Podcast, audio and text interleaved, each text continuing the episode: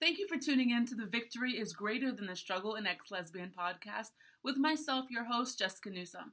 Today, I have a special guest, Bethany, um, who's going to be sharing a little bit about her story. I'm super, super excited. Um, tell us a little bit about yourself, my friend, what church you go to, and I guess a little bit about your testimony so we can jump right into it. Uh, thank you so much for having me. I'm really excited to be here with you and to get to share a little bit of my story.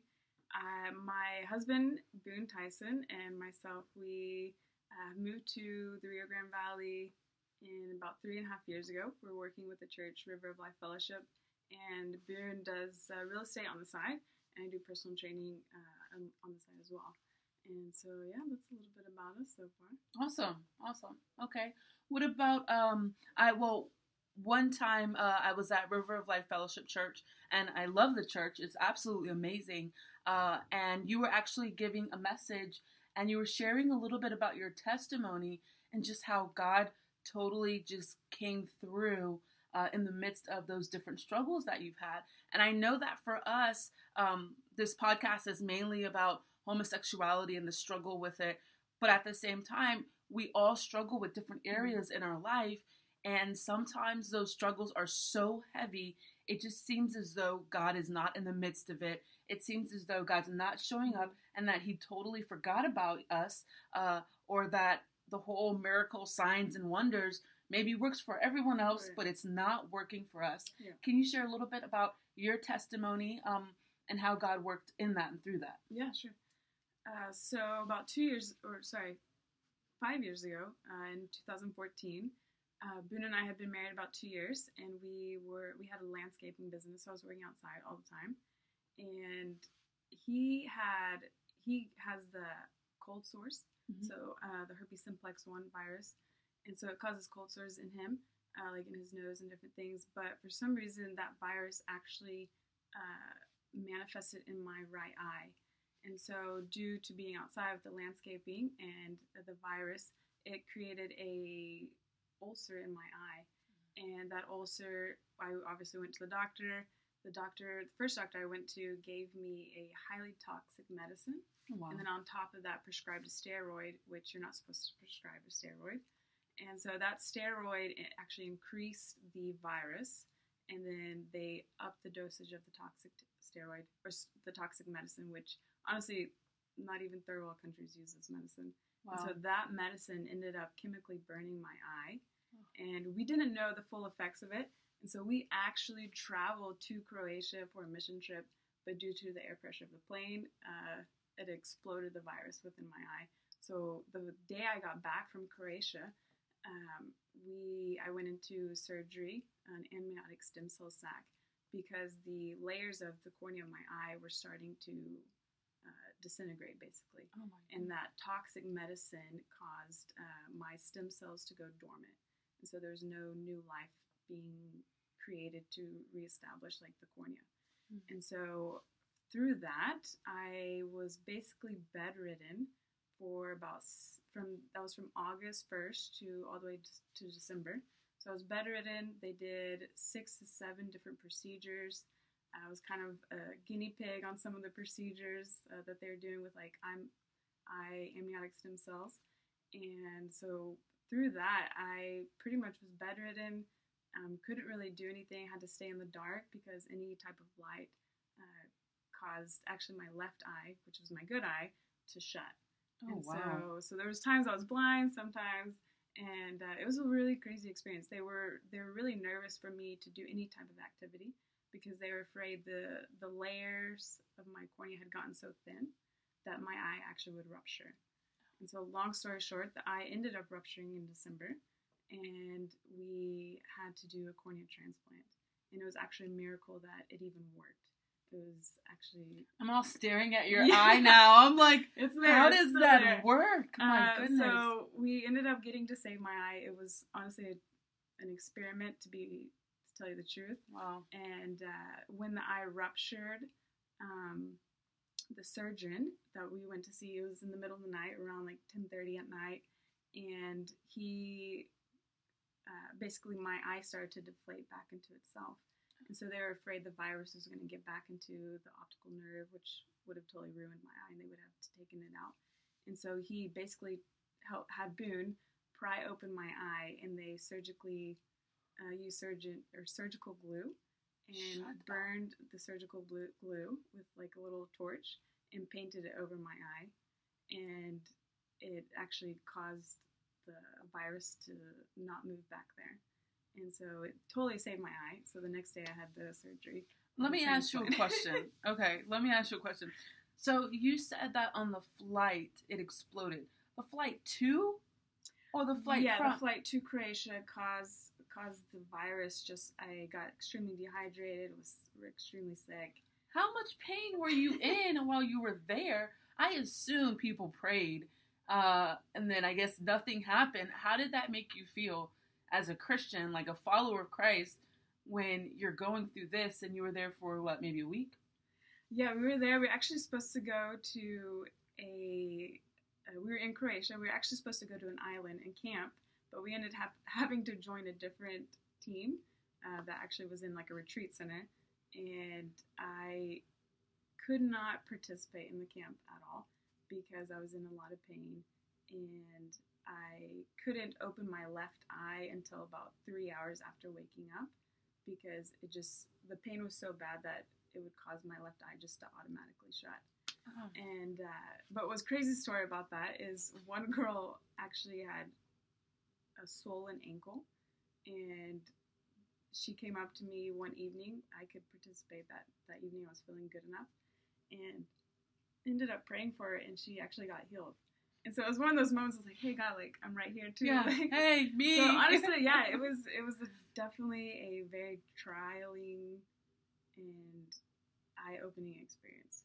what did you make of that? Like, why? Why? Why? Why did it happen that way? To where, okay, God didn't do it then for you. Sometimes I, I, I know, like, I know that when things don't work out the way I feel they should work out, and then years later or whatever, months later, I look back and I could see, okay, this is how God was working. And a lot of times God was working in Mm, me. Yeah. And so it's like a me thing. He's like, "Well, I need to develop your character and you're stubborn, Jessica. Mhm. So so this is I'm going to use this in order to grow that." And then, you know, later on I'm like, "Okay, well, thank you. Thank you. Like I would not change that for anything. I wouldn't want to go back, but you know, Right. back Oh, yeah. back to that experience, but I wouldn't change it for anything." Okay. Right. So once we got home and I had the first couple few procedures, um, honestly, I, I was totally questioning the Lord and asking Him, like, okay, God, like, what are you doing here? I've seen you heal. I've seen, I've prayed for people that got out of wheelchairs. I don't understand. Yeah. And it finally got down to, I think, like the root issue of my heart and I felt like the Lord was like, there are some areas in your heart that you have cataracts on Mm. your on your heart, and like through this eye, um, you're going to see clear. And and so the greatest thing I believe that I saw clear in that situation was there was there was a day that I had gone to the eye doctor, and the one of the procedures we had just had the procedure, and my eye was starting to close up and, or the the cornea was starting to close up and heal, and then all of a sudden, all of that new, uh, all the all those new cells like sloughed off, and so it reopened the ulcer, which actually made it deeper and bigger. And so when I came back from that experience at the eye doctor, I was just totally crushed. And at that moment, I remember Boone had to go to work, and so he he brought me back home, and I was in my living room, just like, oh, "What are you doing here?" And and in that moment, he was like, "You're asking the wrong question." And when I realized, I, w- I kept asking like, "What are you doing? What are you doing?" And he was like, "You need to ask me who I am." Mm. And when I realized that there was a big difference between what is he doing rather than who he is. And in that moment, I remembered honestly when I was a little girl, I used to fall asleep listening to Graham Cooke. I loved his British voice, uh, and he he talked about the nature of God and like the goodness of who He is. And I realized that who God is is extremely consistent, Hmm. but what He does is unpredictable. Mm. And when I put my trust in what He's doing, I will I will always question it. and I will always falter, and and that's where I that's where doubt seeps in because it's unpredictable because you never know what he's going to do because he has he has the bigger picture, uh, and so in that moment, my heart began to realize that a lot of my trust I've put on what he's doing rather than who he is. Hmm. And so then I realized that the consistency of his nature and of who he is is what I need to shift my trust on. And when I did that, it was incredible like how much grace he gave me to walk through the situation. Hmm. In fact, the doctors told me that the pain that I was going through uh, was going to be greater was greater than childbearing, and so so the, the the pain was intense. Like I'm not gonna Oh lie, it was God. extremely intense. It was extremely boring. I'm an incredibly like That would make me not want to have Yes. kids. I was like, I mean, I love being outside, I love playing, and I mean, just an adrenaline junkie, and not being able to do that uh, was so difficult. And and through that, like, he gave me so much grace to be at peace with what was going on, and that was going to be okay. Mm. That's good. So you learned how to trust him at a deeper level when you don't understand the why. Right. That's Exactly. that's absolutely amazing. And so I know for for for us, for people who listen to the podcast, you know, um, we always struggle with at times, but a lot of times because we're human, Right. with the why. God, why? I don't get it. And then we want to get upset with him. We Mhm. want to get mad at him, and then you know, kind of push ourselves away Yeah. from him because uh, because we're just upset with the outcome. And so um, I think in order to get to that place to where we are um, to where we receive his better, Mhm.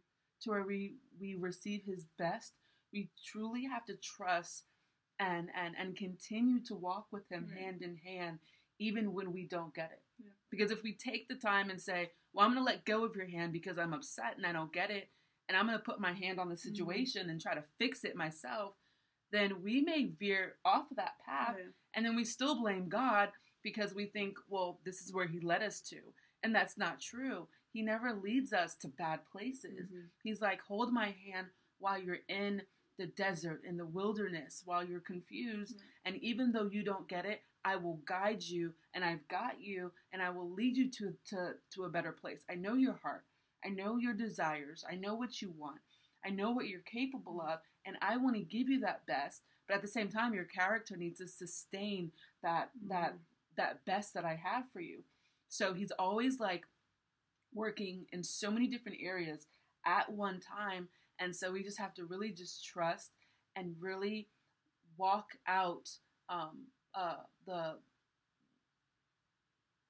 the truths, the the the Bible that's in front of us, uh, living like Jesus, loving like Jesus, forgiving like Jesus, and we'll get to those those places to where it's like, okay, I'm better. I'm, I'm growing. My my situation is a lot better. That's absolutely amazing. Oh my goodness. Uh, I didn't hear all of that story before, and I'm just sitting here like, oh my gosh, I, I, I, man, it's tough. You know, I've had seasons in my life to where it's gotten difficult, Right. and I'm the, I will throw a pity party, and I'm like, you know Right. what? I'm having a pity party for like one day, or I'll be like, it'll be for three days, and I'm gonna throw this pity party, but at the end, I'm like, I need to stop because Yeah. all I'm doing is delaying what God wants to do. Right. And I don't know anyone who wants to stay stuck, you know, stay in stuck places. Um, that's not fun at all. Mm. Not fun at all. Okay, all right. So if there was one piece of encouragement that you would like to give to the people who are going through tough situations, um, whether it's struggling with homosexuality or drug addiction or uh, just trusting God, whatever it is, what is that one piece of advice or what would you tell them to encourage them? Wow. Oh goodness. One piece of advice. I or two or would three, whatever. Uh, the biggest thing for me when when I was going through all that, and, and even now with some things I'm going through now, I the biggest shift of mindset for me is thankfulness Mm. uh, because I believe I actually I did this thing when I realized like who God is, like I need to put my trust in Him. I I read this book, A Thousand Blessings, and I honestly I'm bad with I'm bad with names, so I can't remember who wrote it. But I read this book, and it talked about being thankful, and the challenge was to write down a thousand things you were thankful for. And Wow. so for ten days, or sorry, for a hundred days, I wrote down ten things I was thankful for each day. And lo and behold, I was Wow. laying in my bed most of the days, and so was hard. It was hard to find things I was thankful for. And all of a sudden, when I began to be thankful, hope was produced. Mm. And so I feel like when any type of struggle, whatever you're going through, when you can find hope, then you're going to keep moving forward. And you're going to be able to see the positive things in life. You're going to be able to grab hold of whatever the thing you're fighting doesn't become the issue, but like the hope that you're moving forward to now becomes what your eyes are focused on. And so honestly, I believe that thankfulness is like the key to hope Mm. and and so maybe my challenge is for you to start writing down things you're thankful for That's good. and so like write down things you're thankful for and then begin to move forward towards the hope because when you shift your eyes off of your struggle and onto the hope you actually begin to taste the hope Mm. Amen. That's good. Well, thank you so Yeah. much for joining me today. I super, super appreciate it. You. Um, you guys, if you are checking this out on the podcast, please rate and review. Subscribe to me on YouTube. Thank you guys for tuning in to The Victory is Greater Than the Struggle. Uh, and um, leave, leave a comment. If you have a comment, uh, a question for Bethany, then please leave that um, and I'll make her answer them. I love you guys. I'll see you next time.